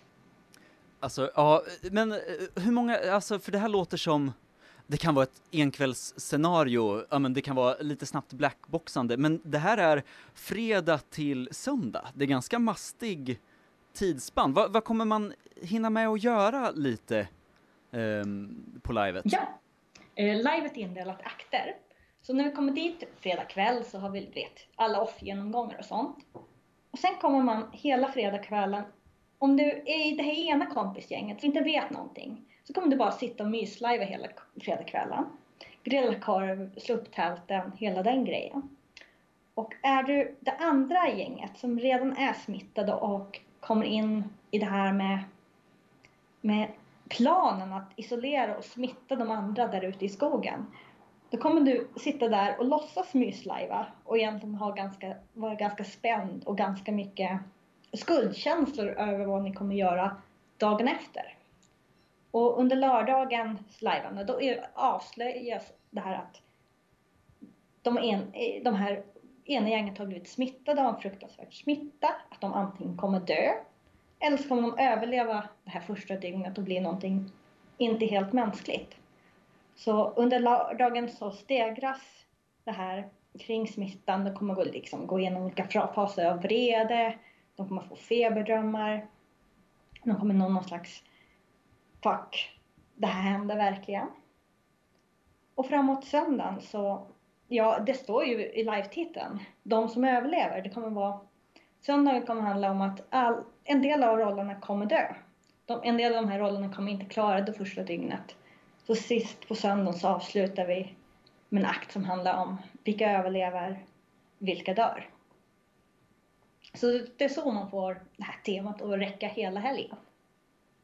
Alltså det, det är så himla smart. Eh, ja, men, ja, men att dela in det i akter, jag vet inte, oh, det, det, låter så himla läskigt och roligt och nice. Um, vad, vad, fick du idén ifrån? Vad är inspirationen till det här? Eller ni kanske jag ska säga, vad fick ni inspirationen ifrån? Ja, alltså, det är faktiskt lite grann ert fel. jag har slutat fantasy-live och kom fram till att jag saknar det här med att sova i tält och sitter med ett gäng lajvare och steka pannkakor på stekhäll och ha det här ganska mysiga utomhuslajvandet. Och så gillar jag det här body horror och jobbigt relationsspel och jag bara tänkte det här måste gå att kombinera trots att det inte är liksom världens mest logiska kombo. Uh, ja, men det, det, det där live är bäst nästan, när man tar de här, de, de här ämnena som man ser i film och populärkultur och liknande, ja men som, ja men body horror och ja men eh, dylikt och ja men så här, hittar ett sätt att göra det bra på. Jag, jag tycker det är så himla spännande. Jag älskar, ja men den kreativa processen i hur får jag den här idén att bli verklig? Och ja men det här är ett sånt bra exempel på det. Ja, och eh, när det kommer till själva fiktionen så är det liksom, eh, jag är också inspirerad av sci-fi författaren Octavia Butlers böcker som ofta har body, ganska jobb, så här, subtil body horror och fint relationsdrama. Och så gillar jag filmen Dog Soldiers också, som också är det här att man kommer ut i skogen och man vet inte riktigt vem som är vem, vem som är fiende och det här med att kroppen förändras. Mm, förutom att Dog Soldiers är en oerhört machofilm och jag vill inte göra ett sånt där stort macho-live där man går omkring och skjuter saker. Och kan jag lita på mig själv? Och jag, jag, jag ja. har blivit förändrad av det här. Och är det här nu kommer jag göra en fruktansvärd grej och smitta några av mina, ännu fler av mina kompisar. Är det här någonting jag egentligen vill göra och hur kan den här smittan få mig att ändå göra det? Det, det är jättespännande. Det, ja, vi kommer, alltså, jag hoppas att kunna åka. Det ligger lite dåligt i tiden semestermässigt, men annars så kommer vi garanterat höra av oss, för det här vill jag jag vill höra om hur det gick, vad det vart för karaktärer, vad, som, vad för berättelser som hände här liksom. För det, ja, allt kan ha hänt känns det. Jag vet inte. Jag har redan lovat folk att går det här riktigt bra så blir det en till omgång nästa sommar. Åh, oh, nice. Ja, för det känns som ett ganska enkelt koncept att sätta upp på nytt i och med att det är hyfsat litet och ja men uh, ut i sko, ja men scout, eller ja, men ut och tälta är ju enkelt att fixa områdesmässigt. Ja, och vi har ju en scoutstuga bredvid så att om allting skiter sig så kan man gå in och ha det varmt och mysigt där. Och bara säga oj, ni råkade snubbla över ett gammalt hus som blir tokstorm. Ja. Så ja, det kräver inget svårt område. Så det blir nog lätt att sätta upp igen om det finns intresse. Ja. Det, det får vi hålla tummarna för. Det, hos mig finns intresset. Jag- Åker jag en gång så kan jag också tänka mig att åka två gånger. Det kan vara kul att åka som smittad en gång och offer en annan till exempel. Eller så här kan jag känna så här rent från start. Det är ju väldigt olika berättelser kan jag tänka mig. Superspännande. Vilka är ni som gör livet? Eh, det är främst jag. Jag har en del medhjälpare och hjälparrangörer tillfrågade, men det är inte helt spikat ännu. Men jag misstänker att Emily Nordström, som också är livearrangör, tillika min flickvän, kommer vara med på åtminstone ett hörn. Eh, och arrangemanget sker under föreningen Midalvariket som håller till här i Umeå. Du gör mycket den här sommaren. Du arrangerar också Fjällkon som Ja men jag vet inte, du verkar också gilla det här med att tälta och ja, men vara ute i naturen känns som. Eh, vad är Fjällkon? Ja, Fjällkon är ett litet roll och eh, livekonvent uppe i fjällen som kombinerar fjällvandring med spel. Man går på dagsturer i fjällen på dagen och sen spelar man spel eller går på workshops kvällstid. Och så lagar man god mat ihop och bastar och fotograferar fantastisk miljö och pratar om spel. Ja men ett småskaligt prolog mitt ute i ingenstans. Ja, eh, alltså workshopsen och spelen det blir som prolog. Men det blir en helt annan grej när man liksom går på långa turer och kommer in i ganska djupa, intressanta samtal och sen kommer man in ganska så här mysig i kroppen efter att ha varit ute och rört sig hela dagen och sen spelar man. Det blir eh, de olika delarna av konvent ger varandra. Man, man lär verkligen känna folk. Eh, vad är det för lokal ni har tillgång till här? Utöver, ja men, fantastisk natur liksom. Jag, jag har via min familj till möjlighet att hyra en 16-bäddsstuga. Så ja, Fjällkan har också 16 platser. Så då bor man tillsammans i en stor stuga och lagar mat ihop. Och så utifrån den stugan så går man dagsturer. Och Björkliden det är väldigt, väldigt, väldigt långt upp norr i Sverige. Du kör till Kiruna som liksom nordligaste orten och sen fortsätter du norrut. Så det är ungefär så långt bort man kan, kan komma i Sverige. Åh vad häftigt. Eh, det, det, det, jag tror många kan tänka att nej usch vad jobbigt, dit vill jag inte åka. Men alltså, det är ju där det hä- häftiga Sverige är nästan lite. Eh, det är inte första gången ni gör det här. Nej, eh, nu är det fjärde året. Mm. Och eh, vi prioriterar varje år att vi har en mix av folk som har fått delta förut och så reserverar vi åtminstone sex av platserna till nya deltagare. Och i år har vi också haft jättetur. Eh, LARPFund har liksom möjlighet att ge oss två rabatterade biljetter också.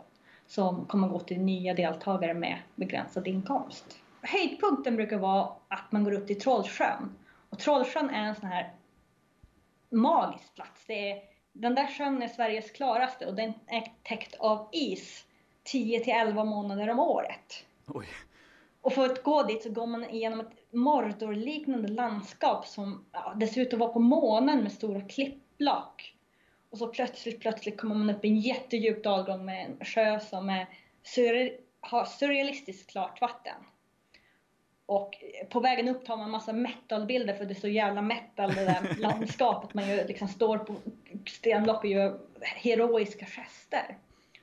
Och höjdpunkten är, dels blir det ofta väldigt bra spel på kvällen för då har man liksom gått ut och äventyrat på riktigt med folk. Och man har kommit ganska nära och man man bondar och man har det trevligt på dagarna. Så spel, kvällen, spelen på kvällen, då är man redan väldigt samspelt i gruppen och får ofta väldigt bra och coola spel.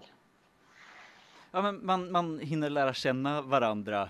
Man, man missar den här ja, men halvtimmen, timmen i början på varje rollspel på konvent där man är lite obekväm och inte riktigt vågar spela liksom. Eh, Ja. Ja. För man har redan liksom gått upp, man har redan gått genom Mordor, kommit hem, bastat och sen är man på gång och spelar. Ja, alltså både Fjällkon och de som överlever är liksom feministiska event. Så jag försöker eh, reservera åtminstone hälften av platserna till kvinnor. Och jag försöker också ge plats med, till folk med icke-binär könsidentitet och skapa väldigt trygga arrangemang. Även speciellt skräckarrangemang som de som vaknar måste vara väldigt trygga.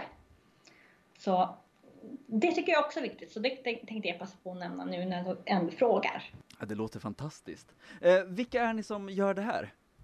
Eh, det är främst jag som arrangerar. Som sagt, små event kan man arrangera nästan själv.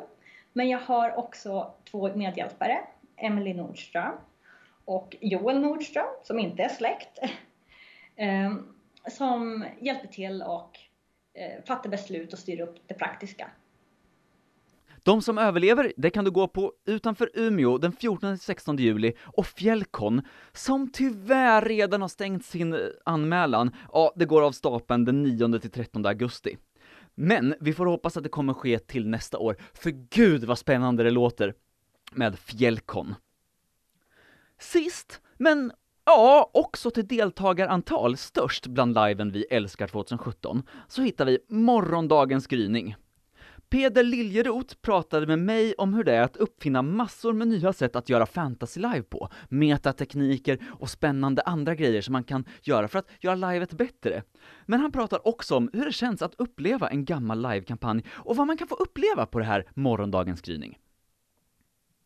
Eh, mitt namn är Peder Liljeroth och eh, jag är då huvudarrangör för eh, livekampanjen Morgondagens gryning eh, som egentligen är en gammal livekampanj som var aktiv egentligen mellan 2002 och 2005 eh, på västkusten. Eh, men ungefär förra året så bestämde vi oss att eh, det här med att arrangera live, det, det var ju kul. Man har glömt allt det där jobbiga så att eh, vi körde ett förra året, eh, MG6 då, ehm, med förvånansvärt lyckat resultat. vi var positivt överraskade själva. Eh, vi fick väl ett medelbetyg på 9 av 10 Oj. av våra deltagare, vilket vi är väldigt stolta över då. Eh, men det fanns vissa saker vi ville göra bättre så tänkte vi att, eh, ja men vad fan, det var inte så jobbigt förra året. vi har glömt det som hände. Så nu så kör vi igen i år igen. Så nu kör vi då morgondagens gryning 7, ödets lott helt enkelt. Um, men uh, berätta lite, morgondagens gryning, vad, vad är det för, sälj in det för oss som kanske inte har varit där. Ja, eh, morgondagens gryning är egentligen en lite annorlunda fantasy live. Eh, världen har inslag av eh, steampunk. Eh, Stardust-filmen är nästan det bästa sättet att beskriva liksom, hur världen ser ut. Tänk, lite luftskepp, magi, lite maskiner, eh, magiskt mineral som man kan använda till att driva maskiner som i sin tur kan kasta magi till exempel. Eh, så, så ser liksom, som världen ut om man säger så. Eh, men det som egentligen gör oss unika i mångt och mycket det är att vi har tagit väldigt mycket inspiration av eh, dataspel i vår design av livet. Ehm, vi har därför utvecklat väldigt mycket så speltekniska system som hänger samman på ett ganska roligt sätt. Ehm, mycket av det bygger egentligen på att vi har tittat på gamla problem som har alltid varit inom livekretsar, framförallt fantasy live, som man kanske på blackbox-sidan har ja, kommit, fått bukt med.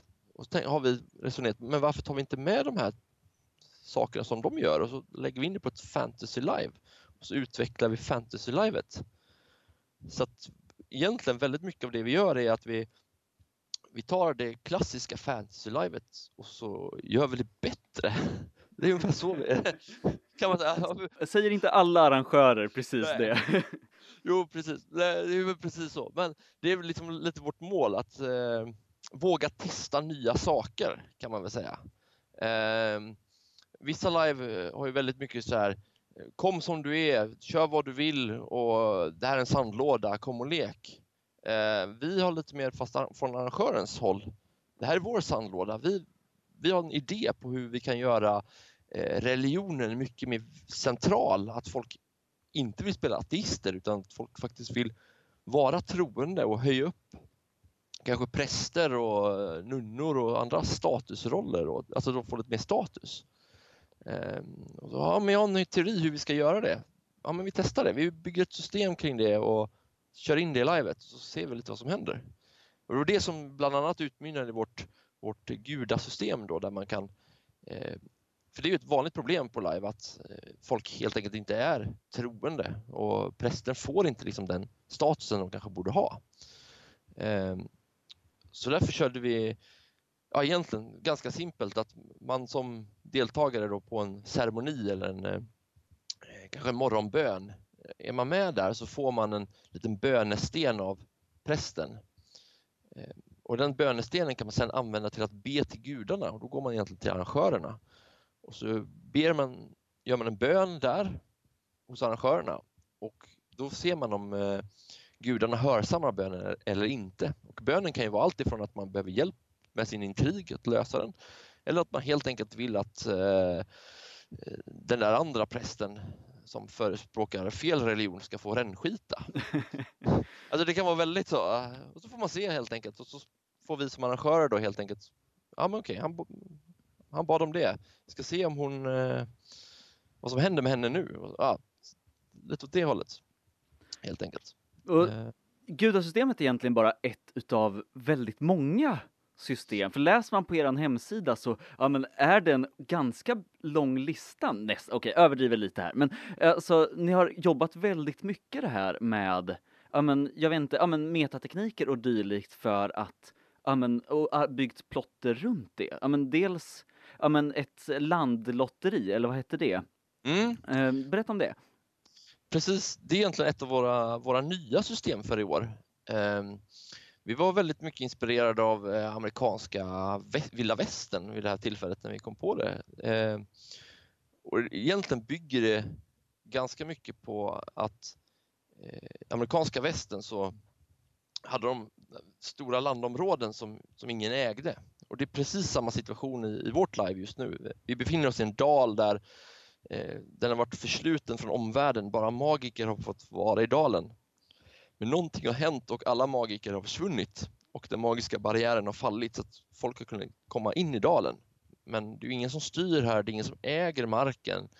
Eh, så därför har det blivit liksom en liten, liten rush ut att få vissa landområden. Eh, och rent in live så har ju staten då bestämt att eh, vi har styckat upp landområden så kan man köpa då en liten en, en lott, ett lotteri Eh, och vinner man då så kan man få, få ett litet landområde. Eh, så det är egentligen det som är liksom basic. Men rent designmässigt så är det här systemet designat för att vi på förra livet hade lite inflation, inflation av vår valuta. Så då insåg vi att vi behöver ha ett, ett någonstans där, där pengarna, ett hål att stoppa pengarna för deltagarna. Och då, då blev det här Eh, det här landlotterisystemet. Då. Eh, och detta är också kopplat till ett annat system med expeditioner där man kan finansiera expeditioner till det här, de här landlotterna så man kan få lite information om vad det är för landlott jag faktiskt köper nu, eller om man säger så. Eh, det kan ju innehålla resurser eller magiska föremål eller ja, ett stort magikertorn. Vem vill inte ha ett stort magikertorn till exempel? det vill ju alla ha. Eh, så därför hänger många system ihop och det finns liksom en, en väldigt eh, eh, vi har lagt väldigt mycket tid på att tänka ut varför vi ska skapa ett system. Det är inte bara det här var coolt, det här kör vi. Utan vi, vi har faktiskt tänkt igenom varför vi ska ha det som det är i mångt och mycket. Um, ni har ett spännande alkemisystem, eller alkemi. Fan, hur uttalar man det på bästa sätt? Alkemi? Alke alkemi tror jag ah, säger. Ah, ja, men uh, alkemisystemet. um, berätta om det, för det är också, magi är en grej, men alkemi är nästan lite coolare, göra guld och skit liksom. Mm. Alltså, alltså vårt alkemisystem är ganska roligt, eh, får jag nog ändå säga. Eh, normalt sett på ett live när du har magiska drycker så antingen så har man lite olika ingredienser som man gör saker med, men de kanske man får i början eller så, så skapar man bara den, den magiska brygden utefter ja, från luften eller någonting. Man har lite karamellfärg och så är man alkemist. och Jag kan skapa vilka brygder jag vill eller någonting.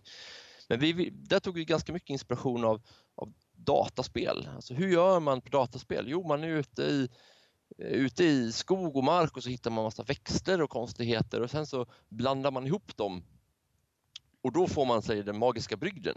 Det är så man gör i dataspel. Varför har vi inte samma sak i, i live?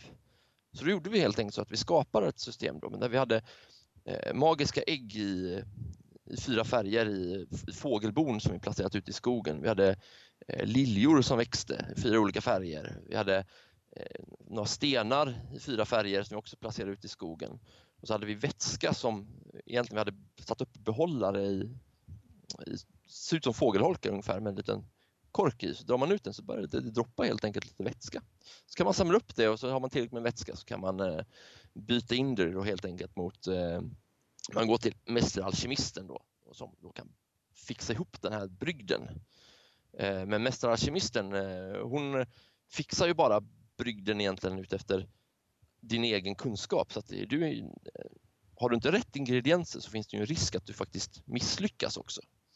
Ehm, och där har vi egentligen vi har ändrat lite vår design här. att Nu kör vi lite mer med bieffekter så att när du, du lämnar in dina ingredienser så får du tillbaka då en, egentligen två stycken kort, alltså det ser ut som skraplotter ungefär.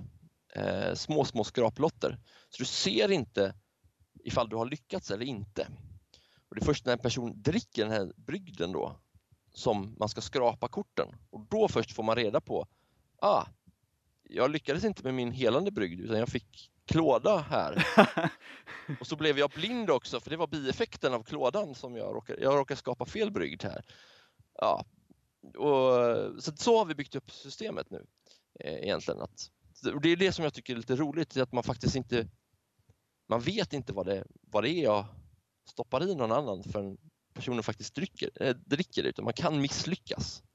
Oj, vad fint! Alltså, det är ett jättehärligt system. och det är väldigt roligt och det är mycket inspirerat av egna erfarenheter när jag spelat liknande roller där jag, där jag har velat utveckla min roll. Jag har velat kunna lära mig saker. Så som alkemist till exempel, om man är alkemiintresserad roll, så kan du ju lära dig hur vilka ingredienser som hör till vilken brygd och du kan lära dig in live hur vissa kort kanske ser ut med, vi har lite tecken på dem, så kan man lära sig det och så, då kan man förstå också vad det faktiskt är. Så man kan faktiskt få kunskap rent in live och bli bättre som karaktär. Eh, vilket man kanske inte annars kan och det kan ju alla hänga på egentligen, att alla kan ju lära sig olika, hur brygder ser ut.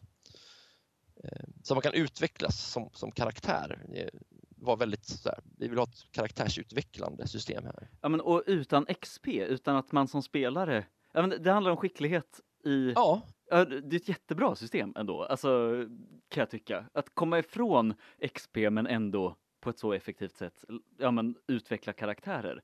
Jättefint. Precis. Precis, ja, men det är lite så vi, vi ville ha det. Att, jag, har ju, jag har ju insatt det av uh, flera år av lajvande uh, att det är ganska tråkigt att komma och vara allkunnig och kunna allt på ett live.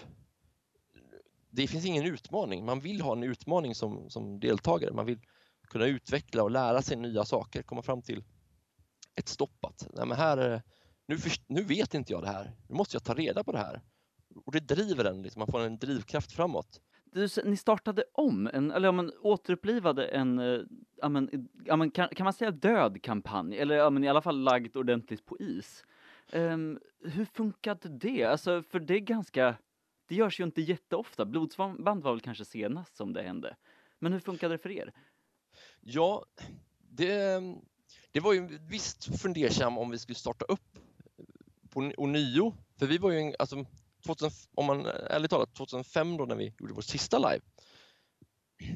Det hade vi problem med till exempel när vi, när vi gjorde vår hemsida så pratade vi om att vi måste ha bilder på hemsidan. Vi har ganska lite bilder. Eh, och så var det någon medarrangör där som sa ja men vi kan ju ta massa bilder, vi har massa bilder från, från tidigare live. Och så sa jag, ja fast live har utvecklats en del på de åren. Väldigt mycket. Eh, till det positiva. Eh, och så därför insåg vi att ja, vi kan inte använda det här. Och det var samma sak med, med, med liksom live-världen. För vi, har ju, vi var ju, när vi körde vår del 5 då, för, för massa år sedan, ja då var det 11 år sedan då, nu 12 år sedan. Eh, då hade vi 350, nej 356 deltagare. Oj. Eh, nej, eh, hade vi. Och så vi var väldigt stora, ett stort live på den tiden. Eh, men vi, om, med handen på hjärtat så här, i efterhand när man har liksom blivit mognare och sånt, så det var ju inte jättebra arrangerade live eh, jämfört med idag. Och det kan ju bli lite svårt, för det var att folk som var på de liven, de ska ju kunna se att vi har också utvecklats. Att de inte tror att okej, okay, nu åker vi på ett live som, som, som det var 2005. Det vill vi ju inte. Eh, så det var ju ett litet stepp att vi var tvungna att få folk att förstå att vi har faktiskt utvecklats här. Vi måste, och det blev ett stort informationsarbete att arbeta om hemsida eh, och arbeta om värld. Då. Jag menar, bara det här med jämställdhet och inkludering har ju tagit ett enormt kliv framåt på de här åren. Eh, och det är ju, och det, tyckte, det är ju extremt bra. Så där, därför var vi tvungna att, vår, vår värld håller inte måttet. Så är det ju. Då, då tänkte man inte alls så mycket eh, på det. Eh, så, så det var vi tvungna att utveckla. Eh, jättepositivt. Och, och det gjorde också till exempel att vi, vi skapar en, en ny ras eh, som är helt könslös till exempel. Eh, och börjar spåna kring den och lägger till nya element. Och, och, I samma veva där kan man väl nästan säga så började vi titta på just på de här lite mer speltekniska systemen. Vi behövde ju ha någon, någon umf. Vad gör vårt uni live unikt? Eh, att bara göra ett fantasy live, det har ju gjorts förut. Om vi ska lägga den här tiden som det faktiskt tar att arrangera live, då vill man ju faktiskt göra något, något unikt. Eh, bland annat då var ju till exempel valutasystemet då som var kopplat mot svenska kronan istället för att bara säga att nu tjänar två koppar per månad och så kostar ett äpple på värdshuset en koppar. Eh, som är ganska normalt på live. Ja. Just valutasystemet var ju en sak som jag hade känt redan för, för 11 år sedan då att fan det här, det här vill jag testa. Så har jag aldrig haft chansen att testa det. Så nu fick jag chansen att testa det. Och det var andra arrangörer som hade också lite idéer på hur, vad de ville testa och så, ja men okej, men vi kör det, vi testar det här, vi utvecklar och så satt vi och spånade och tänkte ut många av våra system helt enkelt vad, heter, vad kan man spela då? För det kanske är en, det är väl det de som lyssnar på det här nu sitter och faktiskt undrar. Vad kan jag dyka upp på det här och spela som? Man, vi är ganska öppna till att man spelar, ja, man kan i princip spela vad som helst, men det viktiga är ju att man kanske då eh, vi är ganska restriktiva till exempel när det kommer till att spela nya raser. Även om vi tillåter det så är vi restriktiva. Du måste ha ett ganska bra genomarbetat koncept kan man säga för att få, få testa det och det ska finnas ett ett behov av det i spelet eller det ska tillföra någonting i spelet. Eh, men också att eh, om du, ja, vi är också restriktiva till exempel att spela magiker för vi tror inte att vi vill inte ha 15-20 magiker, vi vill kanske ha fem för att göra dem lite speciella. Men i övrigt så kan du spela väldigt mycket olika. Eh, men där har vi också resonerat mycket till, till exempel när folk spelar adel och sånt. Varför, varför finns det bara plats för, för en, en hertig till exempel? eller en grevinna eh, eller en baronessa. Varför finns det liksom inte plats för fler adelspersoner? För det är ganska jobbigt när man sätter när hertiginnan tar den viktigaste rollen första livet, sen åker inte hon mer. det blir väldigt jobbigt. Ja. Eh, så vi skapade till exempel eh, senaten. Vi gjorde en republik av landet helt enkelt. För då kan ju, kan ju vara senatorer, de är ju väldigt högt upp. Eh, styret av ett land. I princip så kan du spela vad, eh, vad du vill men mycket av fokuset på livet handlar ju egentligen om, om äventyr, spänning, eh, pussel och skattjakter. Eh, men det handlar också en del om eh, just politik och, och religion. kan man säga. Och mycket av de beslut som man gör in live får konsekvenser även utanför området om man säger så. Våra speltekniska system bygger väldigt mycket på hur man på livet ska interagera med varandra. Men vi har också jobbat väldigt mycket med hur vi ska skriva kanske lite bättre intriger i mångt och mycket. Eh, vi satsat ganska stort, stor del på gruppintriger för vi tror att mm, oftast löser sig de individuella intrigerna sinsemellan i grupper av sig självt eller man har redan planerat det. Man, eh, utan det är grupper man ska försöka ge mål med att vara i dalen då i vårt fall. Eh, och där har vi jobbat med, istället för den här stämningstexten som är standard på live oftast, så har vi jobbat med en ganska punkt, en punktlista med berättelsespår helt enkelt. Och i anmälan som kommer komma upp eh, snart eh, så kommer man få definiera vilka berättelsespår man faktiskt är intresserad av. Alltså vilka typer av intrig, eller inte vilka typer av intrig, utan vilket, ja, är du intresserad av att söka om, eh, om svaret om varför magikerna är borta? Är, du, är det därför du åker på det här livet? Eller är du intresserad av att eh, Eh, vinna makten i det politiska spelet i dalen? Eller är du bara intresserad av att hitta en bra landlott för din potatisodling? Vad är du intresserad av? Och det ligger liksom i de här berättelsespåren. Så det är för att vi ska få en lite bättre hum om vad, vad man faktiskt vill med att åka på livet. Vilka är ni som gör det här? Vilka är ni som drar era strån till stacken och ser till att det här blir verklighet? Oj då, vi är en ganska gedigen skara får man nog ändå säga. Eh, jag sitter ju som huvudarrangör för, för livet. Eh, men jag har också hjälp av Jenny Granström egentligen som, som är min co-huvudarrangör får man nog ändå säga. Vi, vi, har, vi äter sushi varje måndag och pratar live. Men sen så, så har vi tagit in väldigt mycket folk. Det är dels ja, vi har en lång lista på vår hemsida. Det är kanske bättre att inte nämna några, men vi har jobbat väldigt mycket efter att kanske en arrangör har fått en arbetsuppgift snarare att vi är en arrangör som, som jobbar med eh, det strategiska spelet. Det han får utveckla det och sköter det rent inlive.